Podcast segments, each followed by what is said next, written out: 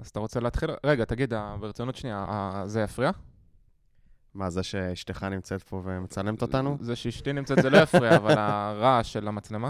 לא, זה ירגיש כאילו אנחנו במסיבת עיתונאים. יאללה. אז אתה רוצה להתחיל? שאתה רוצה להתחיל? אני רוצה להתחיל. תתחיל.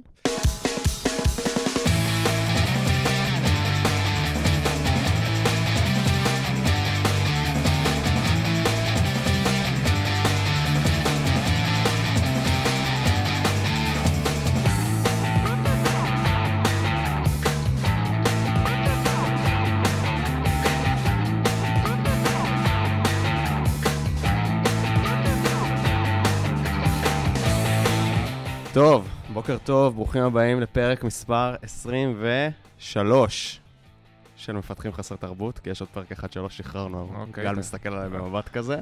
אוקיי. התאריך היום 31 אה, לאוקטובר 2017. שינינו את ה setting הקבוע שלנו מהמשרד אה, באוריבי למגדלים ברוטשילד של פייסבוק. אז אה, קודם כל, בוקר טוב לך, גל צלרמייר. בוקר טוב, אבי עציוני, מה העניינים? מעולה. ובוקר טוב ליובל קסטן. קסטן, זהו, לא הייתי בטוח. איך מבטאים את שם המשפחה. כן. אה, ותודה על האירוח המקסים בפייסבוק. בשמחה. כן, יש לנו פה נוף לים. אפילו ב- בשעות הבוקר המוקדמות האלה אני יכול אה, להתעורר עם הנוף הזה, תכלס מדהים. ועם הקפה שיובל הכין לי. היה טוב? היה מעולה. מהמכונה. ברור. אמ, אז כן, אז אה, היום אנחנו מארחים את אה, יובל מפייסבוק. אה, אנחנו נדבר עם יובל על כל מיני דברים, אבל בעיקר נדבר איתו על, על היצור הזה שנקרא TechLead, ומה זה בעצם TechLead, ואיך זה עובד בכלל, ואיך זה עובד בפייסבוק. אמ, אני פגשתי את יובל באיזה שני כנסים כאלה שפייסבוק ערכה, וגם הרצית ב... איך איך קוראים למיטאפ הזה? R&D Leaders. ב-R&D Leaders. של צופיה וחן. כן, ששם אה, הרצית על, על טקליץ, נכון? אז גם אני וגם אבי לא יכולנו להיות, אבל ראינו את זה, ראינו את המצגת אחרי זה, ונראה שזה נושא שיכול לעניין הרבה מאוד מה, מהמאות כן. אלפי, נכון? זה נשמע נושא שמאוד רלוונטי למאות אלפי, וגם אם לא למאות אלפי זה רלוונטי לי, אז uh, אני מחליט מה קורה פה, אז uh, אני זורם. אז, כן, הדיקטטור אבי. אה, יובל, אז ספר לנו קצת על עצמך ככה שנכיר, מה, מי, איפה, למה, כמה. יובל, סוג של ירושלמי במקור ממבשרת. סוג של ירושלמי זה נחמד. אה, הצטרפתי לפייסבוק לפני חמש שנים. הייתי ארבע שנים במנלו פארק, ב headquarters שלנו, עבדתי בצוות של המנוע חיפוש של פייסבוק, אה, ולפני שנה בערך חזרנו לארץ, אני, אשתי, הילדה והכלב, אה, והצטרפתי לצוות של פייסבוק לייט. אה, מה זה פייסבוק לייט? פייסבוק לייט זה אפליקציית אנדרואיד של פייסבוק, אה, שהיא מיועדת בעיקר לאנשים במדינות מתפתחות, או יותר נכון לאנשים שממש אכפת להם מכמות ה storage שהאפליקציות משתמשות להם ב device, כמות ה data שהאפליקציות משתמשות, ושיש להם אולי מכשירים חלשים. כלומר, ש- לאנשים אני, עצמם, אני מניח, לא באמת אכפת מה storage, נכון? כלומר, הם רק לא רוצים שזה משהו ייתקע. אה, מאוד אכפת להם מה storage, הם מאוד מודעים. אה, כן? אפשר להיכנס אליו, זה קטע מטורף, הם ממש יודעים להעריך kilobytes לוידאו לפי האורך של הוידאו. וואלה. בנקודות שזה נוגע להם לכיס, הם ממש tech savvy. אנשים מהמם. בכפרים הכי מרוחקים באפריקה, בהודו. מגניב. די ו- מטורף. ומה אתה עושה היום בפייסבוק? אז אני מנהל את הצוות של פייסבוק לייט. אה, יש לנו כאן משהו כמו 40 אנשים, אה, בעצם בונים את האפליקציה הזאת. אה, כולם בארץ? 40 אנשים? 40 אנשים כולם בארץ, אה, כל הפונקציות, כמובן Engineers, Design, PMs, Data Scientist, Content Strategist וכו'. אה, כשיש המון צוותים בפייסבוק שבעצם בונים את החוויות מעל התשתית שאנחנו בונים, כי בסוף זה אפליקציית פייסבוק. אז הצוות של newsfeed בונה את newsfeed, הצוות של groups בונה את groups שזה. שזה ה news feed מעל פייסבוק לייט הוא news feed שונה מעל פייסבוק heavy? בגדול הוא לא, הוא אותו דבר. אותו דבר, כן, יש אוקיי. ניואנסים, אבל כן, אותו דבר. סבבה. ו... כמה שנים אתה בפייסבוק? חמש שנים חמש וקצת. שנים, ולא תמיד היית בפייסבוק לייט, נכון?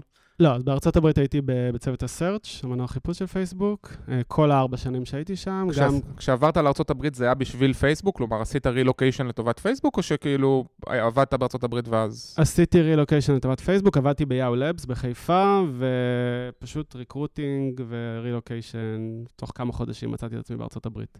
מגניב. רוצה לצלול לסיפור? כן, אז אנחנו נדבר אה, בסוף עוד עם אה, יובל עוד הרבה, נשאל אותו, נציק לו עם הרבה שאלות על אה, איך זה לעבוד בפייסבוק וכאלה, אבל אה, בואו רגע באמת נתמקד בנושא העיקרי שלשמו לשמו הגענו לפה היום, שזה העניין הזה של ה tech lead. Uh, אבי, אצלכם יש טק-ליד? אני לא בטוח שאני בדיוק בדיוק יודע מה זה lead, כאילו, כתבנו על זה קצת, דיברנו על זה קצת. אה, זה קצת אה, הייתה הגדרה אמורפית מדי בשבילי. כן, כי לא היה לנו, ב-VMware לא הייתה הגדרה לא. אה, מוגדרת של טק-ליד, ואני חושב שגם ב-Outbrain אין את זה, נכון? שוב, אני לא יודע מה זה tech lead. ב-Outbrain דווקא היה כן איזה משהו שניסו להרים אה, בזמן שהייתי שם, שנקרא tech lead, שזה... אני עכשיו, אנחנו נשמע מיובל אם זה גם איך שזה עובד בפייסבוק, שם זה היה כאילו מישהו שהוא אה, לא ראש צוות, אבל הוא, הוא כזה... אה, מישהו שהוא מאוד מאוד טכנולוגי ודוחף אה, טכנולוגיות וסטנדרטים בצוות, לאו דווקא ארכיטקט, אבל אה, האמת שזה לא עבד. אז כאילו בואו זה- נשמע באמת, יובל, תספר רגע שנייה מה זה טק-ליד. אחלה. אז uh, קודם כל, Tech Lead זה תפקיד שהוא בלתי פורמלי, הוא לא קיים בשום מערכת HR, הוא לא הטייטל שלך, הוא משהו שאתה עושה כחלק מפרויקט בנקודת זמן נוכחית. Uh, עכשיו, מה זה? אחרי ההקדמה. Tech Lead זה בעצם מישהו מה-engineering, שהוא accountable להצלחה מקצה לקצה של הפרויקט, כשבפרויקט ההנחה שמעורבים בו כמה אנשים, בוא נגיד כמה מהנדסים ואולי עוד כל מיני uh, פונקציות. מה זה פרויקט? Uh, פרויקט יכול להיות פיצ'ר חדש שאנחנו בונים, הוא יכול להיות איזשהו exploration. כאילו פייסבוק לייט זה לא פרויקט, נכון? לא, זה כבר קבוצה יחסית סבבה. גדולה. אה, גם נגיד אם פייסבוק לייט מחולק לארבעה צוותים, אז גם כל צוות כזה הוא לא פרויקט, אלא פרויקט זה משהו מה roadmap שאנחנו עושים, הוא יכול לקחת של, חודש. של איזה סדר גודל של זמן מדובר? אז לרוב, כשכבר יש אה, ממש tech lead, אז זה משך זמן ארוך, נגיד אה, חצי יש כאילו, שנה. יש כאילו גם פרויקטים שאין בהם tech lead. כמובן. א', אם אתה עובד על פרויקט עם עצמך, אז אתה יכול להגיד לעצמך שאתה tech lead אוקיי. של עצמך וזה אחלה, ובאמת אנחנו מצפים מאנשים לנהל את עצמם בצורה טובה, אבל זה פחות רלוונטי לשיחה שלנו היום. אה, וכשיש פרויקט עם כמה אנשים שיחסית לזמן ארוך, בוא נגיד יותר מרבעון, אז זה כבר מתחיל להיות הגיוני שאם יש מישהו שהוא מתאים, אה, נבקש מהבן אדם הזה להיות טק-ליד. ואז, ואז איך זה עובד? כלומר, מה הוא, תיתן לנו קצת דוגמאות למה הוא צריך לעשות, או מה האחריות של אותו טק-ליד. אז בגדול הוא או היא, אה, בשורה התחתונה, אני לא יודע. כלומר, הם צריכים לעשות כל מה שצריך כדי שהפרויקט יצליח, כשממש נמדדים, או הם accountable, גם לה- להצלחה של אנשים אחרים, שזה בעצם אחד ההבדלים, אחרי זה ניצור לזה, אבל בין senior IC שהוא... מה זה IC? סליחה, כן. Uh, IC, individual contributor, מפתח בצוות או מפתחת. Uh, אם אני אגיד את זה אחרי זה, EM זה engineering manager, זה מנהל. זה השתי חיות הפורמליות היחידות שיש לנו בפייסבוק. אין לנו ארכיטקט, tech lead הוא לא uh, פורמלי, team lead, אין כזה דבר. אין ארכיטקטים בפייסבוק? לא. איך, אה, מי, מי מתווך בין כל הצוותים? אולי, סליחה שאני מסיט אותך מהנושא, אבל זה מעניין. אה, מבחינה טכנולוגית, בטח יש לכם הרבה services, הרבה שירותים, כן. API'ים ודברים כאלה. כן, אז... אז עוד פעם, בגדול, אם מי שלוקח את החלק הזה בפרויקט, נגיד של אינטגרציה עם איזושהי מערכת קיימת, זה התפקיד שלו, הוא אמור לעשות את זה. עכשיו, אם יש גם בפרויקט tech lead, ונגיד זה לא הבן אדם הזה, אז כמובן שה tech lead גם חייב לוודא שזה קורה כמו שצריך. אבל מי- נגיד מחליט שב... אה, אה, לא יודע, שבכל אה, פייסבוק עכשיו, השפת front-end זה, לא יודע, זה PHP. כן, אז זה, אתה יודע, זה דבר קולוסיאלי שהוא גם קרה כאיזשהו legacy, אבל נניח עכשיו בתוך צוות ספציפי, שצריך איזשהו database ובוחן את כל ה data storage solution שיש בפייסבוק או שיש בחוץ, אז אין איזה מישהו שזה התפקיד שלו. כלומר, הצוות אה, יעשה design review עם אנשים רלוונטיים, אה, שהם מחזיקים מהדעה שלהם, ויקבל פידבק, ובסוף ילך על זה, ולפעמים גם יעשו את הבחירה הלא נכונה ויתקנו. סבבה, אז חזרה, חזרה לטק-ליד, כלומר, אתה אומר שהוא צריך, ל, ל, הוא זה שאחראי לזה שהפרויקט יצליח, ושאנשים אחרים בתוך הפרויקט יצליחו? נכון, או בעצם שהפרויקט יצליח. אם הדרך שהוא עושה את זה, זה בזה שהוא עושה בשביל כולם את העבודה, אז כנראה שזה לא ססטנבילי וזה לא טוב, אבל מבחינתו לפחות הוא דילבר. אחרי זה גם נגיע להבדל בין tech lead ל-people manager, נגיד מה שאני עושה. אמ, עכשיו, אז lead אמרנו, הציפייה שלי ממנו זה שהפרויקט יצליח. עכשיו, מה יש לו או לה ב toolbox, זה כבר אפשר לדבר. זה א', באמת להיות מעין ארכיטקט. כלומר, לוודא שכל ה designs שהצוות עושה, כל הבחירות הארכיטקטוניות שהצוות עושה, make sense. בין אם זה כי הם עושים את זה בעצמם, leads, או כי אנשים בצוות עושים, אבל זה עובר review. אה, לוודא שאנשים, לעשות דרך code reviews ו-pair programming, לוודא שאנשים לא נתקעים. בעצם lead מאוד מוצלח, ש- שאני מכיר, אה, גרם לאנשים בצוות בעצם לדלבר על משימות שהן מעבר לסקיל שלהם. אה, פשוט דרך pair programming ו code reviews אינטנסיביים. בוא נחזור שנייה להתחלה. אנחנו מתחילים עכשיו, אה, אתם מתחילים עכשיו פרויקט. אתם יודעים מראש כמה זמן הוא ייקח, או שזה כזה משהו מתגלגל? גם, תלוי. תלוי. סבבה. איזשהו פרויקט שברור שהוא ייקח כמה חודשים. איך זה עובד? אתה תופס מישהו מהצוות, אתה, אתה בעצם האנג'יניר, אתה זה שמגדיר מי הולך להיות tech lead? אה, אם זה לא קרה אורגן, כן, בוא נגיד שכן. אוקיי, אז עוד שנייה אני אשאל אותך על האורגנית, כי זה גם מעניין. אז נגיד שזה לא קרה אורגנית, אז בעצם אתה קורא למישהו מהצוות, כזה אתה אומר לו, אה, ברכות, אה, נבחרת להיות הטק ליד של הפרויקט, לא יודע, של אינטגרציית הפיד עם לא יודע מה. ו... זה באמת כאילו כזה דינמי, כלומר, זה באמת מפרויקט לפרויקט ה tech lead משתנה, זה לא מישהו שהוא קבוע? אז התשובה היא כן, זה לגמרי דינמי. אה, העניין הוא שברגע ש... כשאתה מדבר על פרויקטים עם scope מאוד גדול, כלומר, יכול להיות גם tech lead של שניים, שלושה אנשים, של פרויקט יחסית, אני לא אגיד טריוויאלי, אבל straight forward, ואז זה באמת מאוד דינמי. אבל כשאתה מדבר על פרויקטים הרבה יותר מורכבים, גם מבחינה טכנולוגית וגם מבחינת אולי שיתופי פעולה, אז הפול של האנשים שאני אסמוך עליהם בנקודת זמן נוכחית, להיות טקליט של כזה פרויקט, הוא, הוא לא ענק. ואז הרבה פעמים זה אותם אנשים מתמחזרים אה, ל- לעשות, אה, להיות, לתקלד פרויקטים מסוימים. סבבה, אז, אז קראת ל- למישהו כזה לחדר, אמרת לו, עכשיו אתה, אתה tech lead, מה זה אומר מבחינתו? מה האחריות שהוא קיבל עכשיו? אז אני כן טיפה אחזיר אותך אחורה ולא אענה לך על השאלה, כי לרוב זה לא קורה. זה פוליטיקאי. לרוב זה לא קורה. אמ, מה שבדרך כלל קורה, זה או שאנחנו מתחילים פרויקט, ויש כמה אנשים, ואני כ- כמנהל גם, אני תמיד accountable להצלחה, ולאט לאט מזהים שמישהו אה, או מישהי תופסים תאוצה, ו- אמ, ובעצם יכ- אני יכול to scale my team בזה שאני אעביר הרבה מהאחריות שלי אליהם, של ה-execution ושל ה-technical quality. אה, ואז הם בעצם יהיו הטקליט. אז זה כזה, הפרויקט יתחיל, נגיד, אם זה פרויקט של שני אנשים, אז זה שלושה, אז זה, יתחיל באיזו הגדרה, לאט לאט ייווצר משהו בלתי פורמלי, ואז אנחנו באיזשהו שלב, כן או לא, יש הרבה מנהלים שלא אוהבים, נקרא לזה בשם. כלומר, נגיד לכולם, אה, אה, זה הטקליט שלכם. וגם מישהו יכול, גם מישהו יכול להציע את עצמו כטק ליד? כלומר, מפתח עכשיו שבא לו כאילו להיות הטק ליד, הוא יכול לבוא ולהגיד, כן, כן, כמובן. המצב, האמת, שקורה לרוב, זה שכל פרויקט exploration כזה מתחיל מבן אדם אחד, ואז בהנחה שהבן אדם האחד הזה מדלבר, אז הוא או היא נהיים המועמדים האורגניים אה, להיות ה tech lead ברגע שהפרויקט מצליח ואנחנו צריכים עוד ועוד אנשים לעבוד על הפרויקט. זה משהו שהוא אה, קורה בכל פייסבוק העולמית, או שזה משהו שהוא כזה יותר של ישראל, שנוצר כזה איזשהו צורך ב... להגדיר אנשים שהם... אה, טוב, דיברנו על זה פעם, שבישראל כולם אוהבים אה, לנהל, נכון? אז, אז זה משהו ש, שבאמת הוא מוג- מוגדר כ-tech lead, יש בכל פייסבוק העולמית, וכולם עושים את זה, או שזה משהו אז, מאוד אה, לא קל? אז תחת הכוכבית שבעצם טק ליד זה דבר מאוד לא מוגדר, והוא לא קיים, אין איזו הגדרה מסודרת. יש את ההגדרה שלי, יש הגדרה של מנהל אחר, ואיפשהו יש להם חפיפה. אבל הקונספט הזה הוא ללא ספק, אה, אם כבר הבאנו אותו מארצות הברית, אה, בצוותים, בצוות שאני עבדתי, בצוותים שכנים שעבדתי איתם, מכל מיני סוגים, גם צוותי מוצר, גם צוותי אינפרסטרקצ'ר, יש את הקונספט הזה, וכל מנהל יגדיר אותו בצורה אחרת, או הציפיות יהיו קצת שונות, אבל השורה התחתונה היא אותו דבר, זה קאונטביליות מוחלטת להצלחה של הפרויקט. הרבה פעמים בצוותי מוצר, מה שאנחנו קוראים לו, בצוותים שעובדים על פיצ'רים שהם user facing, אז ה-tech lead יחלוק את ה-accountability ביחד עם PM, שגם אני חושב זה יותר סטנדרטי ש-PM הוא accountable לכל ההצלחה, ולפעמים אפילו עם designer, שגם הדיזיינר יהיה accountable ובעצם יהיו טריו כזה. מה זה? זה נשמע שכולם accountable חוץ מהמנהל. PM נכון, זה אגב, בדיוק, בדיוק, זה התוכנית. זה התוכנית, כן. הבנתי.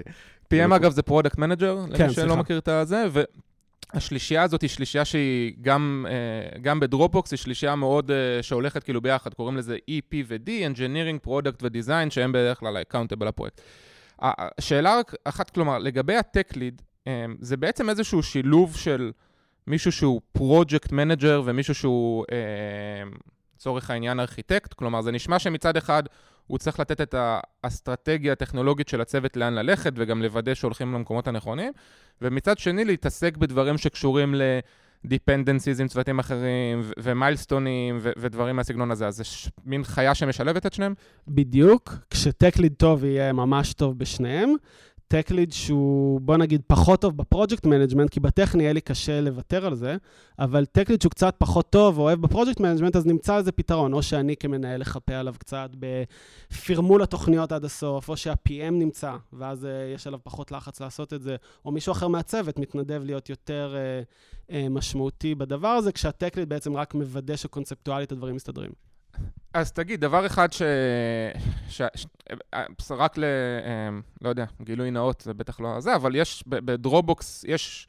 זה עובד מאוד מאוד דומה. כלומר, גם בדרובוקס אמ, אין Team Leads, יש את החיות האלה שנקראות Tech Leads, שאצלנו לפחות אה, לוקאלית בארץ, ואני חושב שגם בארצות הברית, זה קצת יותר ממוסד. כלומר, אין, אין, אה, זה גם אין הגדרה פורמלית של HR Tech Lead, וזה כן...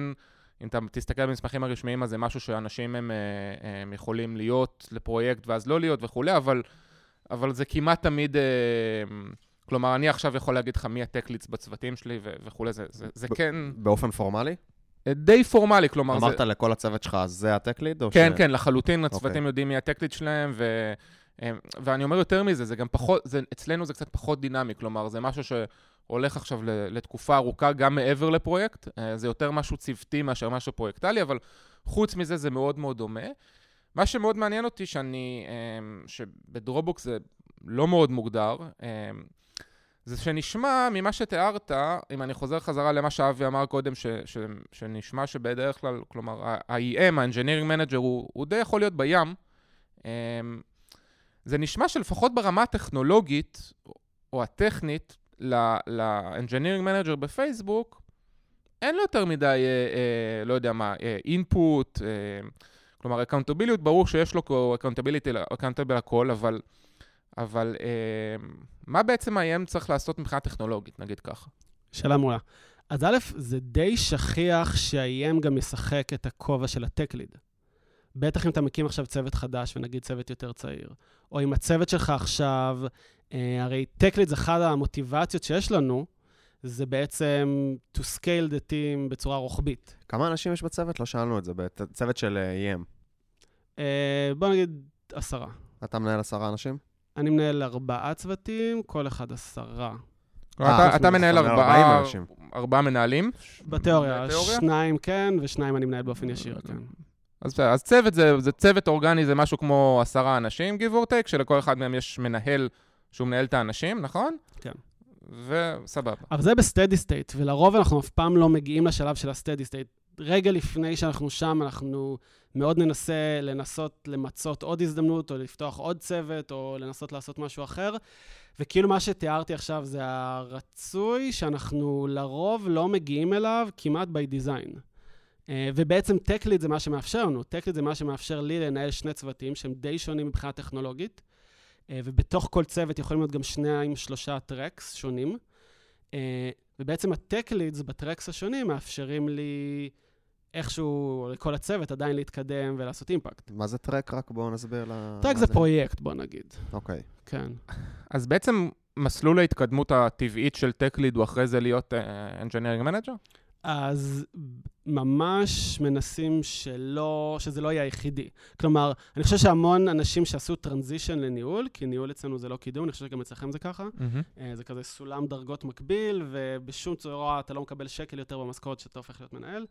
אמ, אז כשאתה עושה transition לניהול, הרבה מהאנשים האלה היו tech leads לפני, כי יש overlap מאוד גבוה בין ה skill set.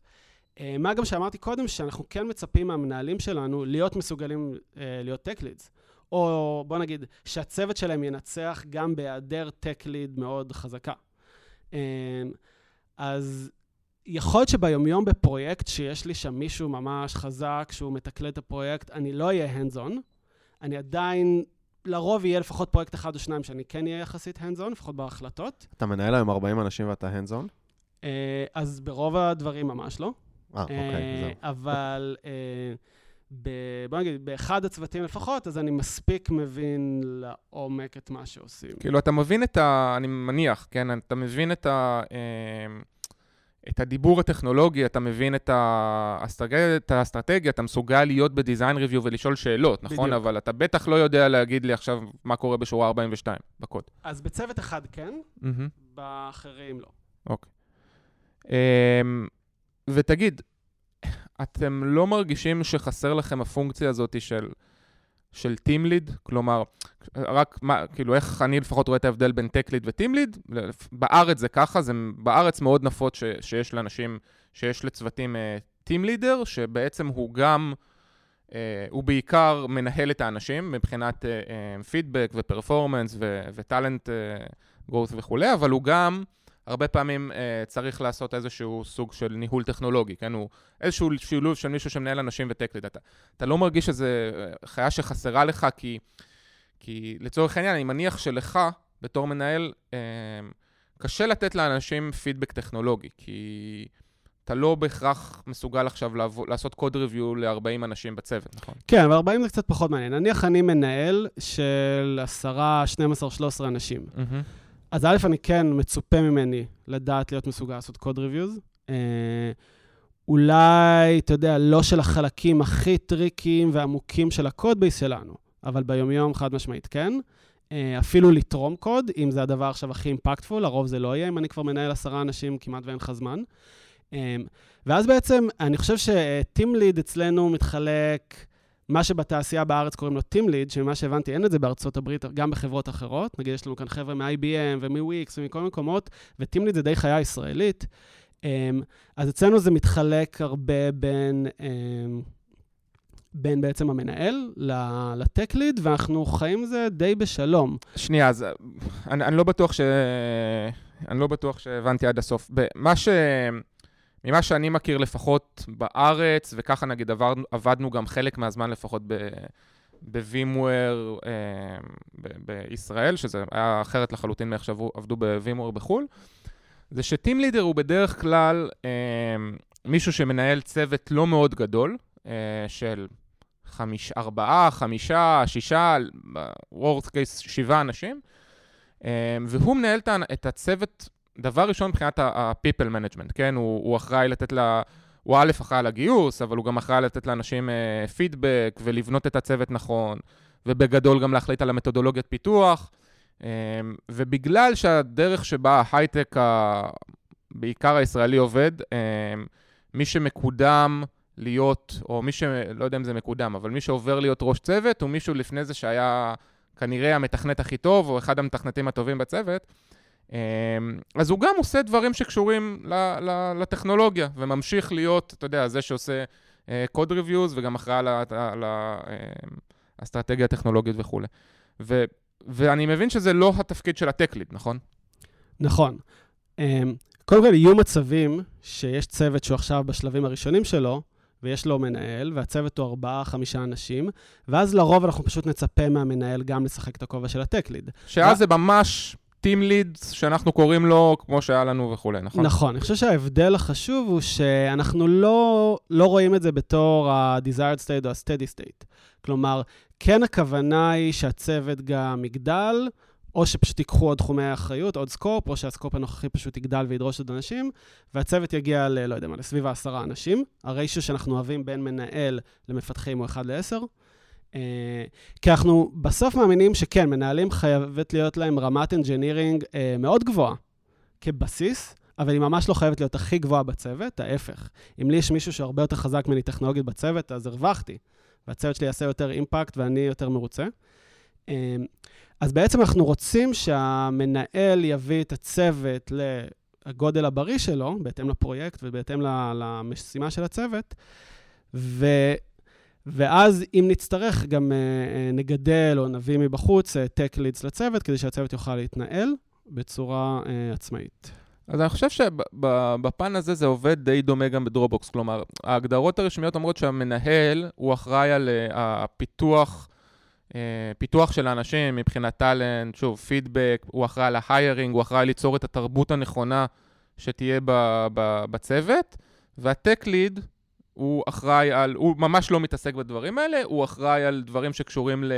אה, לש, אה, אתה יודע, לקבוע את האסטרטגיה הטכנולוגית, הוא אחראי על project management בפרויקט ספציפי, והוא אחראי על ה-quality bar. נכון, ובעצם ההנחה פה היא שבהינתן שהמנהל עבר איזשהו רף אנג'ינירי גבוה, ואולי לא הכי גבוה, המנהל צריך להתמקצע וצריך להיות אכפת לו בפיתוח קריירה. וסתם דוגמה על מתח חיובי ביני לבין אחד הטק לידס בצוותים שלי, יש עכשיו פרויקט, ואנחנו מתקרבים לדדליין או לאיזשהו מיילסטון, ויש עכשיו משימה בפרויקט שזה ברור שבן אדם א' יעשה אותה הכי טוב. מצד שני, הבן אדם הזה כבר עשה אותה אלף פעמים, זה לא מפתח אותו, הוא תמיד בלוקל אופטימה של המשימה הזאת, ויש מישהו חדש בצוות שאולי יתבחבש עם זה עוד שבועיים, אבל בסוף יגדל וילמד מזה. ופה יש מתח חיובי בעצם ביני לבין ה tech lead, ויש לנו שיחה מעניינת על מה עושים. ופעם אחת נעשה X ופעם אחת נעשה Y. מי דוחף לזה שמי שעוד לא מכיר את התחום יעשה, ו... ומי דוחף לזה שדווקא זה שכן מכיר את התחום יעשה את המשימה הזאת? אז במצב פיוריסטי, המנהל כמובן ידחוף לזה שכולם יסגלו עוד skills, וכולם יתגדלו ויתפתחו. זה וה tech... לא כל כך כמובן. אה, אוקיי, אה, וה tech lead רק אכפת לו מהדדליין. בפועל גם הטק לידס פה הם לטווח הרחוק, והם גם חושבים על הפרויקט הבא, או הם חושבים על הפאזה השנייה של הפרויקט הנוכחי, וגם להם יש אינטרס כמובן שיהיה להם יותר אנשים חזקים בצוות. והמתח הזה שאתה מתאר, הוא יכול להיות גם מתח טכנולוגי, כלומר, יכול להיות שהטק ליד ירצה לקחת את הפרויקט לכיוון מסוים מבחינה טכנית, ולך זה לא ייראה בגלל סתם שאתה, לא יודע, לא הסכמתם משהו? כן, כמובן. ואז מה, מה קורה? בגדול לזה playbook. מדברים, מדברים, מגדילים את, ה, את הקהל ומנסים להביא עוד דעות. Uh, בסוף, אבל זה כבר ה flavor האישי שלי, אני כן חושב שזה האוטוריטה של ה tech lead. Uh, כמובן זה נורא תחום אפור, כי זה משתנה, האם זה tech lead שזה פעם ראשונה אנחנו נותנים לו לה את ההזדמנות. ואז אני מרגיש שאני צריך לשחק פה מעין Tech Lead, או שזה Lead עם טרק רקורד הרבה יותר מוכח משלי בדלבור פרויקטים גדולים, ואז אני אגיד, טוב, אני נתתי את ה-2 cents שלי, ואני סומך עליכם. אבל בעצם בסוף התוצאה, אתה, אומר שהטק ליד אה, זה יצור שהוא לא ממש מוגדר כיצור אה, פייסבוקי, נכון? זה כאילו משהו שיותר התפתח כחלק מהקלצ'ר הארגוני. אתה אומר שהוא נמדד על התוצאות, אבל בעצם אתה נמדד על התוצאות. זאת אומרת, הפרויקט הוא באחריותך, לא באמת באחריותו. אתה אומר לו, הפרויקט באחריותך, אבל בסוף הקבוצה שלך נמדדת על ה... זה על הכתפיים שלך. אז אתה צודק שזה, שזה אפור, ואני לא יודע בדיוק לתאר את ההגדרה והחלוקה המדויקת, אבל ללא ספק הפרויקט עליו. כלומר, אם רגע נעלים אותי מהמשוואה, נגיד אני לא קיים, הוא נמדד על ההצלחה הכללית של הפרויקט. עכשיו, ברגע שאתה מכניס אותי למשוואה, אז אתה אומר, אוקיי, גם אני נמדד על ההצלחה הכוללת של הפרויקט. עכשיו, בציפיות שלי יש מול המנהל שלי, מול ג'וי, אז אנחנו מתמקדים בדברים שחשובים לנו, שאנחנו חושבים שה skill set שלי יותר חשובים. כלומר, יכול להיות שברבעון אחד אני אתמקד הרבה יותר ב recruiting וב org building וב scaling של צוותים אחרים, תחת הסיכון שאיזשהו אחד מהפרויקטים, שאנחנו לגמרי משחררים אותו ל tech lead, אה, יצליח פחות.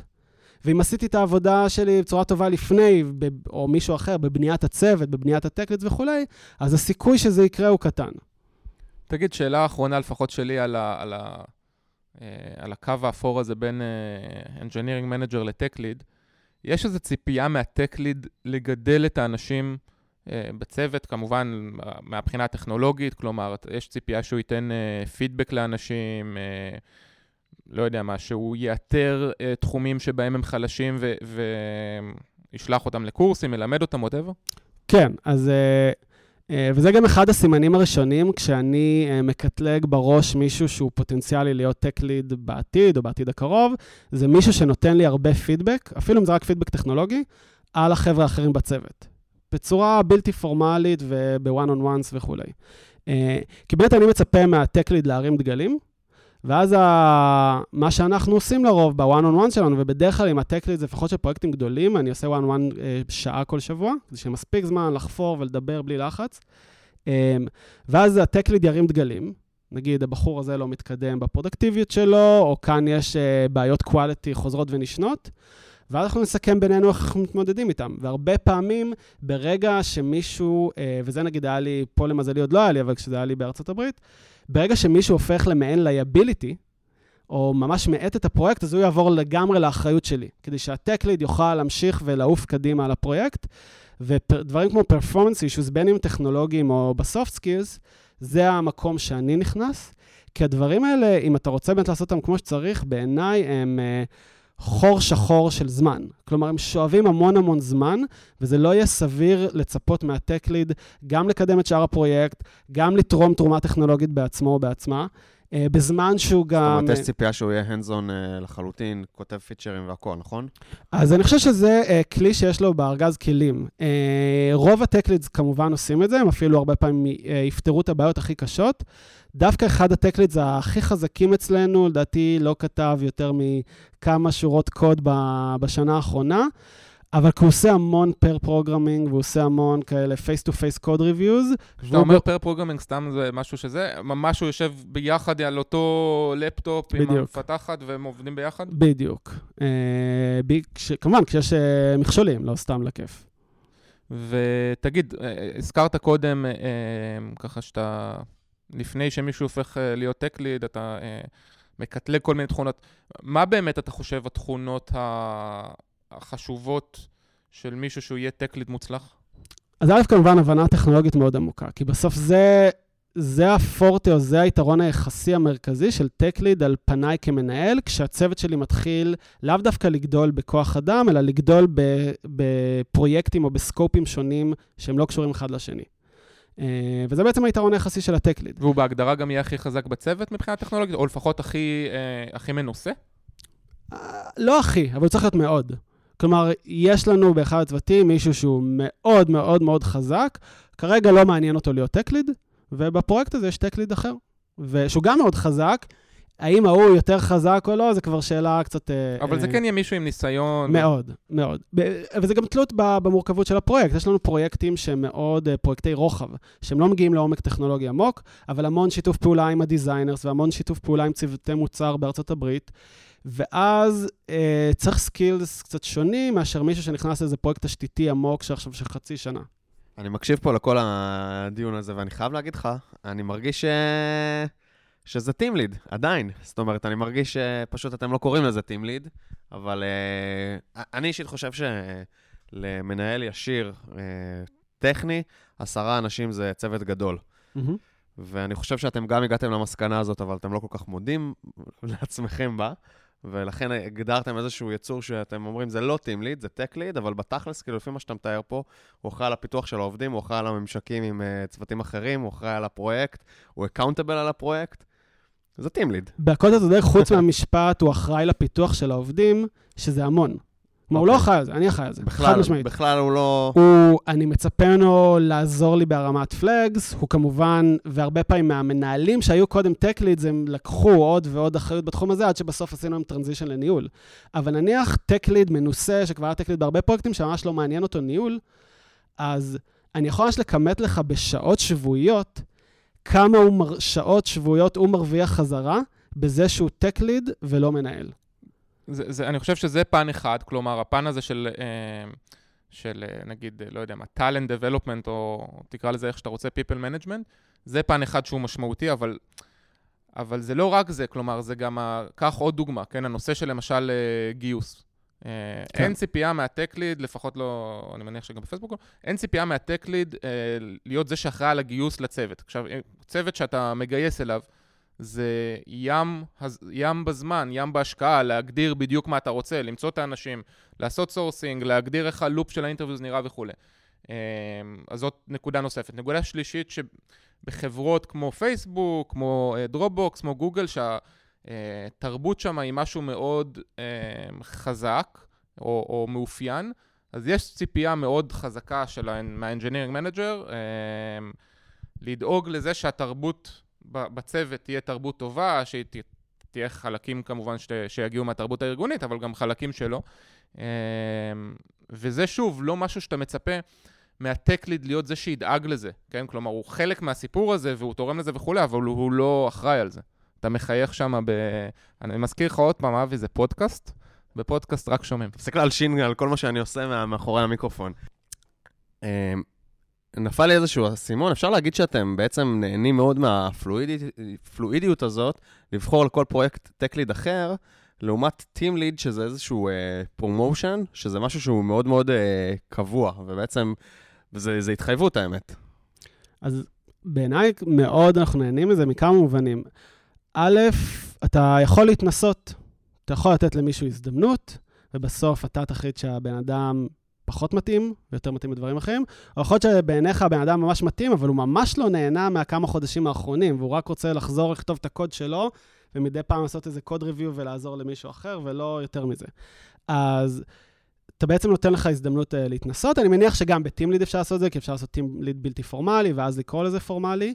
Uh, אבל uh, משך הפרויקט, גודל הפרויקט, וזה שכמה טים לידס, uh, סליחה, טק לידס חיים במקביל, אני חושב שזה פלואידיות וגמישות שלא בהכרח יש אותה בכזה מבנה מאוד היררכי, שטים ליד הוא פשוט מנהל של ארבעה אנשים. Um, אגב, יש מקומות, אני חושב, בתעשייה, uh, בייחוד בארץ, שיש שם אחיות כאלה שקוראים להם טק uh, ליד, uh, אבל אני לא בטוח שהכוונה היא בדיוק לאותו טק ליד שתיארת עכשיו.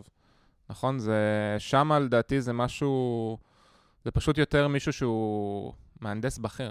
כן, אז, אז באמת, זה משהו שאני שמתי לב, וגם שמעתי מהרבה אנשים שדיברתי איתם על הנושא הזה, וכשאתה שואל את עצמך מה ההבדל בין מהנדסת בכירה שהיא הרבה זמן בצוות, לבין טק-לידית, או טק-לידרית. אמ, ודרך אגב, אצלנו הקונספט הזה של senior engineer הוא לא קיים. כלומר, הוא קיים מאחורי הקלעים, בדרגה שלך, בכסף שאתה מקבל, אבל הוא לא משהו חשוף לכולם, אבל יש איזושהי הבנה בלתי פורמלית של מי יותר חזק, מי יותר מנוסה. אז ההבדל העיקרי בין uh, engineer לבין tech lead, בנקודת זמן מסוימת, זה עוד פעם הנושא של accountableיות. כלומר, senior engineer יכול להיות אצלנו בעולם הפייסבוקי בדרגה יותר גבוהה מה tech lead בפרויקט, אבל כנראה שה senior engineer פשוט יצלול לעומק ויעשה משימות מאוד מאוד מורכבות שדורשות המון זמן וריכוז אה, בלי הפרעה. ופחות תתעסק בדברים שקשורים ל project management? project management וגם עזרה טכנית לאחרים. כלומר, זה יותר באחריות ה tech lead. כמובן שאני מצפה מכל המהנדסים הבכירים שלי לעשות code reviews ולהשתתף ב design discussions ולעזור. אבל יש הבדל בין לעזור ולהשפיע לבין להיות accountable. Mm-hmm. ופה הקו הברור בין senior engineer לבין tech lead. וקודם הזכרת ש... שאחת האופציות, אה, ל, לא יודע מה, להתפתחות או לשינוי תפקיד אה, של Tech Lead זה לעבור להיות Engineering Manager. נכון. אה, מצד שני, אני, אני מרגיש שאתה יודע, לפחות אצלנו, ה tech leadים הם, הם מאוד מאוד tech-oriented, לכן הם גם נכון. tech leads, והם לא בהכרח גם לא ה passion שלהם וגם לא היכולות שלהם להיות uh, people management. לגמרי, אני מסכים. אז מה שהרבה פעמים אני רואה, וגם זה די מה שהיה uh, לי בעצמי, uh, המון מהחבר'ה שעשו transition בתוך החברה לניהול, היו tech leads של איזשהו פרויקט, אבל הם היו, בוא נגיד, במשך שנה, והפרויקט היה אחלה ומורכב, אבל לא הרמות עומק הכי הכי גבוהות. אה, וכשאתה מסתכל על הפרויקטים הבאמת מורכבים, באמת ארוכי טווח, ואתה מסתכל על החבר'ה שהם tech leads בפרויקטים כאלה, הם כנראה החבר'ה שפחות מעניין אותם, ואולי גם פחות מתאים להם אה, לעשות transition לניהול. ואז הם בעצם יכולים, כאילו, מה, מה האופציות שלהם במקרה הזה? כלומר, שהם מאוד, אתה יודע, כאלה tech savvies ופחות people management? כן. אז אין שום מניעה, ו- וזה בעצם מה שקורה, ואנחנו מעודדים שה scope של הפרויקט יגדל וימשיך, ובעצם מפרויקט שמשנה את uh, איך מפתחים מוצר בפייסבוק Lite, אני פתאום אעשה פרויקט שמשנה את איך מפתחים מוצר בכלל בפייסבוק, מבחינת תשתיות. או תשתיות של שרתים ממשהו מאוד לוקאלי למשהו מאוד גלובלי. אז באמת, גם בערוץ גידול הזה, אין, אין מחסום, אין תקרת זכוכית. מגניב, נראה לי שעכשיו אה, כאילו די ברור לנו מה זה טקליד, לא? נראה לי שכן. יש עוד uh, משהו שאתה היית רוצה לשאול? Uh, נראה לי שלא, אבל uh, נראה לי שבטח הרבה מאזינים שלנו רוצים לשאול כל מיני שאלות על פייסבוק, אז נראה לי נעבור לשלב השאלות המהיר. יאללה. Um, יובל, אנחנו נשאל אותך עכשיו שאלות, ככה... האסוציאציה הראשונה שעולה לך בראש. יותר מזה, כלומר, תרגיש, תרגיש חופשי לוואן ליינר או, או, או יותר. אוקיי. Okay. איך זה לעבוד בפייס? אחלה. וביתר פירוט? Uh, אני מאוד נהנה, אני פה כבר חמש שנים, העבודה הכי ארוכה שהייתה לי אי פעם. Uh, תמיד עבדתי שנה בכל חברה, והאימפקט הוא מטורף, וזה... כמה יש? כמה עובדים יש שם בפייסבוק? Uh, וואו, לא יודע. בטח מעל 15,000. כן, כן, הרבה מעל 15, אבל... לא, אני חושב ש... זה, זה בין 15 ל-20 לדעתי. ועדיין התחושה היא של האימפקט מטורף?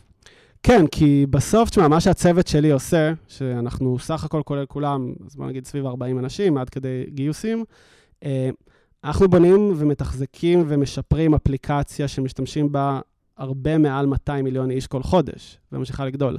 אז אם אתה משווה את זה לסטארט-אפ, אין המון סטארט-אפים שזה הסקופ. אז בסוף מהנדסת אצלי בצוות, האימפקט שלה על העולם, אולי לא על הארגון, אבל העולם הוא לדעתי לא נופל ואולי גם הרבה יותר גדול משל אה, הרבה סטארט-אפים.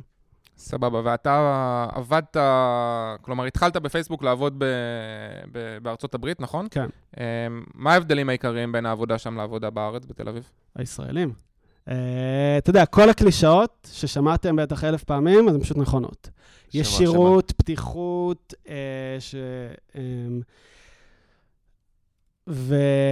וחתירה למגע, ירידה לפרטים. Uh, אני חושב שכל הדברים האלה בארץ uh, הם יותר גבוהים. אחד הדברים הכי גדולים שאני למדתי בארצות הברית, זה הנושא הזה של assume best intents, שהיה לי מאוד קשה בהתחלה. מה זה? תסביר שנייה מה זה. assume best intent זה עיקרון שכל אמריקאי לדעתי פשוט נולד איתו, ואיכשהו גם, אפילו שאף אחד בארצות הברית הוא לא באמת אמריקאי, הם עדיין כזה מקבלים את זה במכס, אומר שכשמישהו מדבר איתך, או כשמישהו עושה משהו, אתה באמת צריך לפעול תח, תחת ההנחה שהכוונות שלו היו טובות.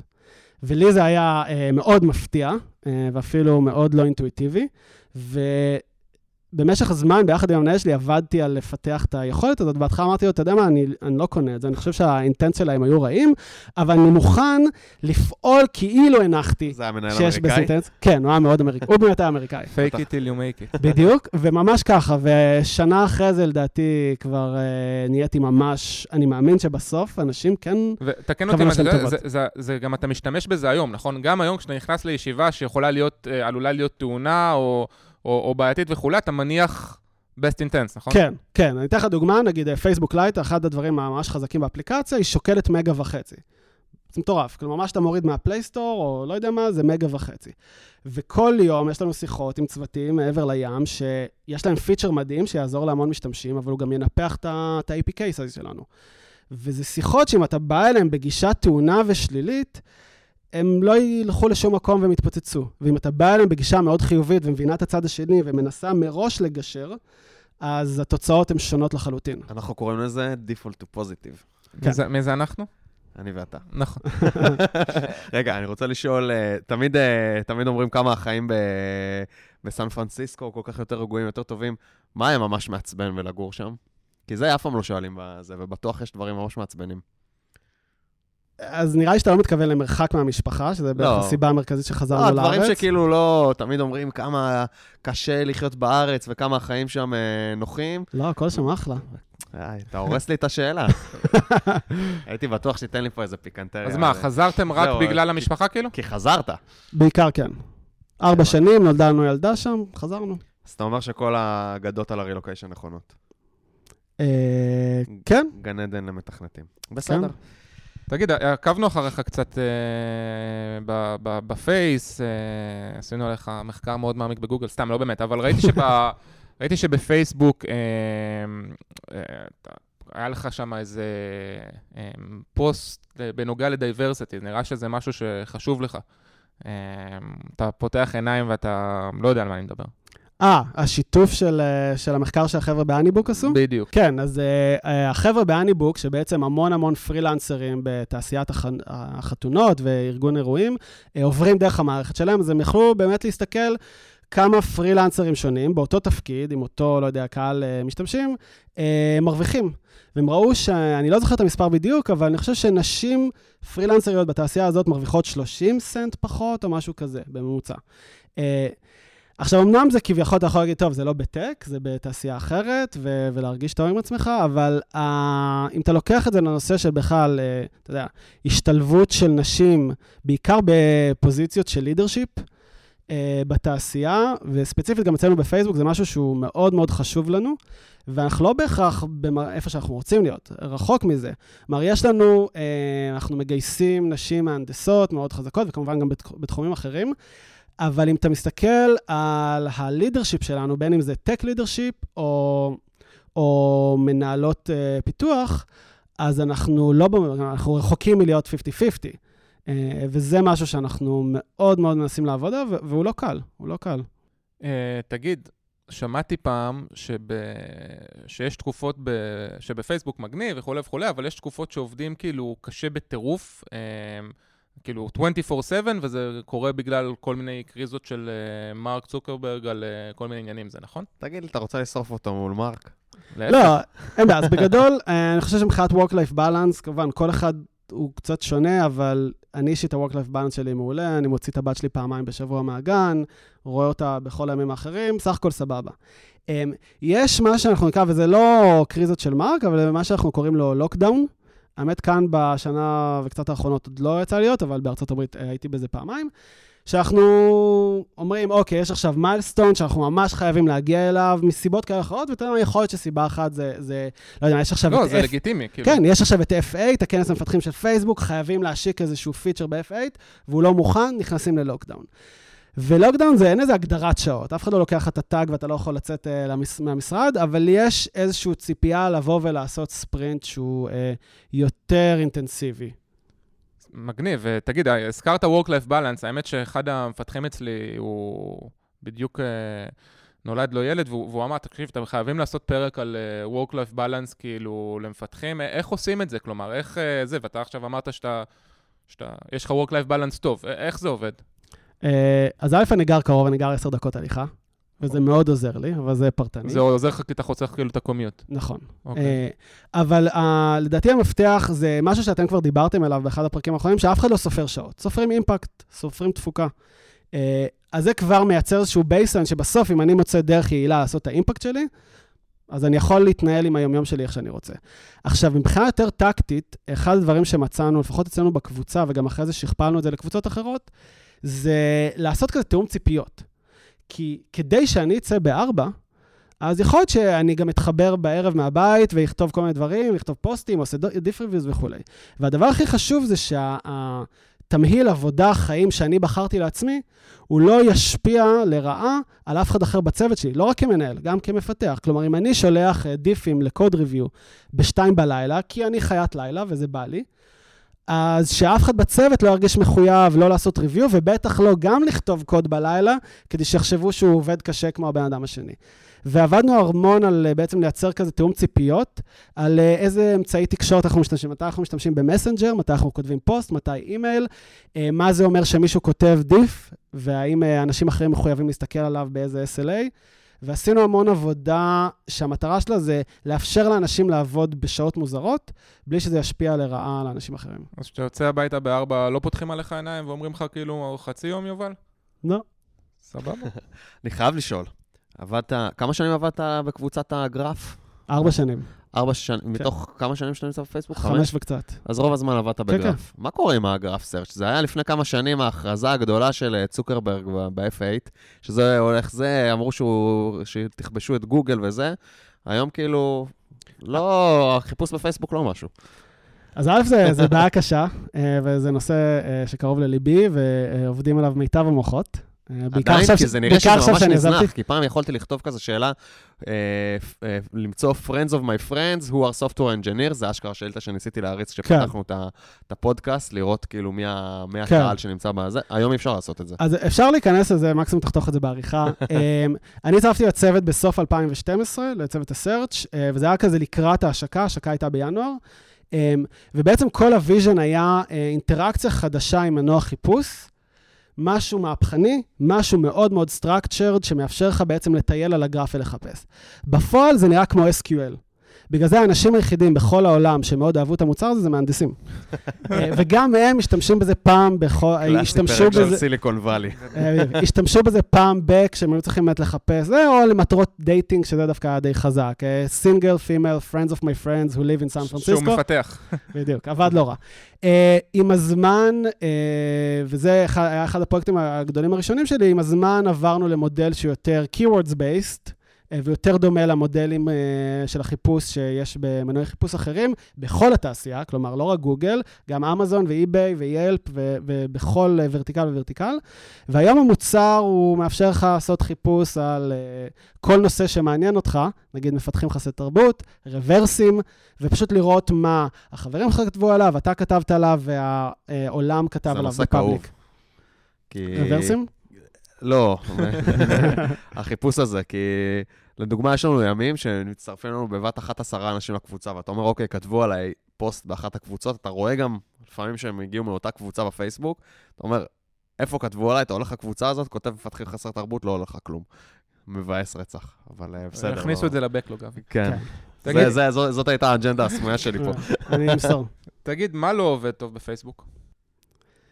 מה לא עובד טוב? עכשיו התקלת אותי. תשמע, אני חושב שזו סביבה שהיא לא מתאימה בסוף לכל אחד. אה, גם אנחנו מאוד, מה שנקרא, impact driven, שזה, אתם קצת דיברתם על זה, אה, אבל ב bottom line, כשאתה מנסה להבין איפה ה-core value הזה בא לעומת core values אחרים, אז כל פעולה שאני או מישהו בצוות שלי יעשה, אנחנו באיזשהו מקום צריכים להצדיק את זה ב impact. עכשיו, impact זה לא רק מטריקות, זה לא רק אה, A-B test שהעלה את כמות הלייקים ב-2%. מטרי, אה, impact זה גם יכול להיות אה, מהירות פיתוח, יציבות, stability של שרת, או, או אה, כמובן performance של אפליקציה. כמה זמן לוקח הסטארט-אפ. אמ, אז יש המון דרכים שונות לדבר על impact, אבל impact תמיד חייב להיות שם. אף אחד בצוות שלי לא יגיד, אוקיי, אני רוצה לעשות את ה refactor המטורף הזה, כי זה קוד יותר יפה. זה פשוט, זה, זה, לא, זה לא עובד אצלנו. אני אעשה את ה refactor המטורף הזה, כי זה קוד חם שעובדים עליו אנשים מצוותים שונים, וכרגע יש בשבוע שני ריברטים ב code base הזה. למה אתה מחייך? כי הוא... כי אתה מה זה פוליטיקאי, הוא שאל אותך מה לא עובד בפייסבוק, אמרת, תשמע, הרמה פה גבוהה מדי, ויש אנשים שלא... לא, לא נכון. יש בחברות לא, שאני אני- מכיר באופן אישי, מהנדסים הכי חזקים שיש, שהם קודם כל, מעל. הכל, זה- נמשכים זה לא מתאים לטכנולוגיה. ללון וולפס, הייתי אומר. לא, אני אה, חושב שזה דווקא מזה. נוס, אבל זה לא מתאים לאנשים שהטכנולוגיה זה מעל הכל, לא משנה מה, ויש חברות ספציפיות שדווקא הגישה הזאת מאוד תופסת שם, ואנשים מצליחים. בגישה זה הזאת. כמו בסדר, שבזמנו אנחנו דיברנו על. אה, אתה זוכר שדיברנו על פוקוס און אימפקט? כן. ואתה דווקא אמרת, כאילו, פוקוס און אימפקט, פוקוס און אימפקט זה משהו מאוד מאוד חשוב. גם אם למישהו עכשיו חשוב לעשות refactoring לקוד, כדי שהוא יהיה, לא יודע מה, כאילו, כי חשוב לו master your craft, אם זה לא עוזר ל focus on impact, מה שיובל אומר, אז זה פשוט ימות פה. בסדר, קיבלתי. אז, אה, אז בהקשר הזה, אתם אה, מגייסים עכשיו? כן, בטירוף. לא בשבילי. פשוט אה, יש לנו מאות אלפי מאזינים שמתים לדעת איך להתקבל. כן, אז האמת שאנחנו מגייסים בטירוף, גם uh, למשרות פיתוח, משרות PM, design, גם למשרות ניהול. אנחנו מכניסים uh, uh, מנהלים או ראשי צוותים, אבל שהם לא Team Leads, כי אין אצלנו את זה. Uh, לכל ה site, כלומר גם לאקספרס וי-פיי נגיד, שזה חלק מהיוזמה של אינטרנט.אורג שקיימת כאן, וכמובן גם לפייסבוק לייט. Uh, אני, אני כן. דווקא הייתי אומר, נגיד יש לנו עכשיו, אה, לא יודע, אה, אה, מהנדס צעיר יחסית, שהחלום שלו זה לעבוד בפייסבוק. תן לו טיפים, מה הוא צריך לעשות היום כדי שעוד ארבע שנים הוא יהיה בפייסבוק. אז א', הוא לא צריך לחכות ארבע שנים, הוא יכול עוד שבועיים לראיונות ופשוט להתקבל אה, דרגת ג'וניור. והוא ילמד פה המון ויהיה לו כיף, הוא יעשה מלא אימפקט ו- ויהיה לו אחלה. Uh, כמובן, היה לכם גם את הפרק של סטארט-אפ נגד חברות, uh, וברור שגם בסטארט-אפ הוא ילמד מלא ויהיה לו כיף ויהיה לו אחלה. כלומר, המצב שלך, אם אתה מהנדס או אם את מהנדסת, המצב ההתחלתי שלכם מצוין. Uh, אז השאלה היא לא לחכות ארבע שנים, כי הרף שלנו והציפיות שלנו משתנה לפי הנקודה בקריירה שאתם נמצאים. העצה היחידה שאני יכול לתת זה להתכונן ממש טוב, ואני מניח שזו עצה שהיא נכונה לכל הרעיונות, ואני מראיין המון, אני מראיין בערך שלוש פעמים בשבוע, אמ, וכל מיני סוגים של מהנדסים, מאינטרנים ועד מנהלים. ותופתעו לראות כמה אנשים פשוט באים לא מוכנים, וברור לך שהם חזקים והם היו יכולים לעבור אם היו משקיעים את הזמן שצריך. האמת שגם בפייסבוק אה, אתה עובר כזה כל מיני אנשים שלאו דווקא זה אנשים בצוות שלך, נכון? זה... נכון, הגיוס אצלנו הוא... הוא אתה גלוב- מאבד את אפקט הכימיה שיש בחברות אה, יותר קטנות, שכאילו הצלחת כאילו ליצור כימיה טובה עם מי שמראיין אותך, אה, זה, זה לא כל כך תופס בפייסבוק. וואי, מעניין. אז בארצות הברית לגמרי אני מסכים איתך. אני ראיינתי מישהו, זה היה pipeline, לא ידעתי מי הבן אדם הזה יותר, לא ידעתי מה קרה איתו, במקרה אולי חודשיים אחרי זה ראיתי אותו בקפיטריה, אם זכרתי אותו. כאן בסוף אנחנו עדיין לא כאלה ענקים, אנחנו 140 איש נגיד, אה, כולל כל הפונקציות בהעתק, אה, ולא רק מהנדסים. ואז עדיין יש את האפקט של הכימיה, ואם אני עכשיו רואה מישהו ממש תותח, אז אני כן אלחם עליו, אדבר עם הריקרוטרים וכולי, אפילו אם הוא בסוף יבחר לא יצטרף לצוות שלי. סתם כדי להסביר את הקונטקסט, אה, אנשים מצטרפים קודם כל לפייסבוק, אחרי שהם בפייסבוק יש להם משהו כמו שישה עד שמונה שבועות של בוטקאמפ, אנחנו קוראים לזה, שבסופם הם מחליטים לאיזה צוות להצטרף, אחרי שהם עשו, בוא נגיד, משהו כמו שבוע עם כל אחד מהצוותים שעניין אותם. זהו, אז באמת בחברות uh, שהראש צוות הוא המגייס, או המנהל המגייס, אז באמת אתה... יש לך כאילו pipeline שהוא יותר עם אותם אנשים, ויש גם, יש המון משקל לכימיה עם המנהל המגייס. כן. תגיד, יובל, מה תעשה שתהיה גדול? אני די גדול. אה, לא יודע, שאלה טובה. בינתיים אני מאוד מרוצה כאן. אה, אני מאמין שפייסבוק לייט יש לזה עוד הרבה מה לגדול, וגם אם באיזשהו שלב אני ארגיש שמיציתי בפייסבוק לייט, אז אני מעריך שיהיו פה עוד הזדמנויות אחרות מעניינות. אין לי מושג. טוב, נראה לי ש... שאנחנו נסכם פה, מכיוון שיובל אמר שיש ארוחת בוקר שנספיק רק אם אנחנו הולכים לסיים עכשיו. כן, אז בואו נוותר על הטיפ הבאים, בואו נוותר על הכל, נגיד ליובל תודה רבה ונרוץ לאכול. המאזינים שלנו, הייטקיסטים, כולם מבינים שאוכל יותר חשוב מטיפ יומי. ברור. יובל, היה ממש ממש ממש כיף, אני חושב שכאילו זה היה אחד הפרקים שמבחינת תוכן הבאנו הכי הרבה. היה כן, מגניב. היה, היה מאוד מעניין. אנחנו מאוד מודים לך שהזמנת אותנו פה לנוף הזה. תודה רבה שבאתם. שלום קצת אווירה. אז uh, מי שרוצה לשאול עוד uh, שאלות את uh, יובל, מוזמן לשאול בקבוצה בפייסבוק. בקבוצה שלנו מפתחים חסרי תרבות הקבוצה. אתה בפייסבוק, יובל? אני בפייסבוק. ראיתי אותו מגיב בקבוצה.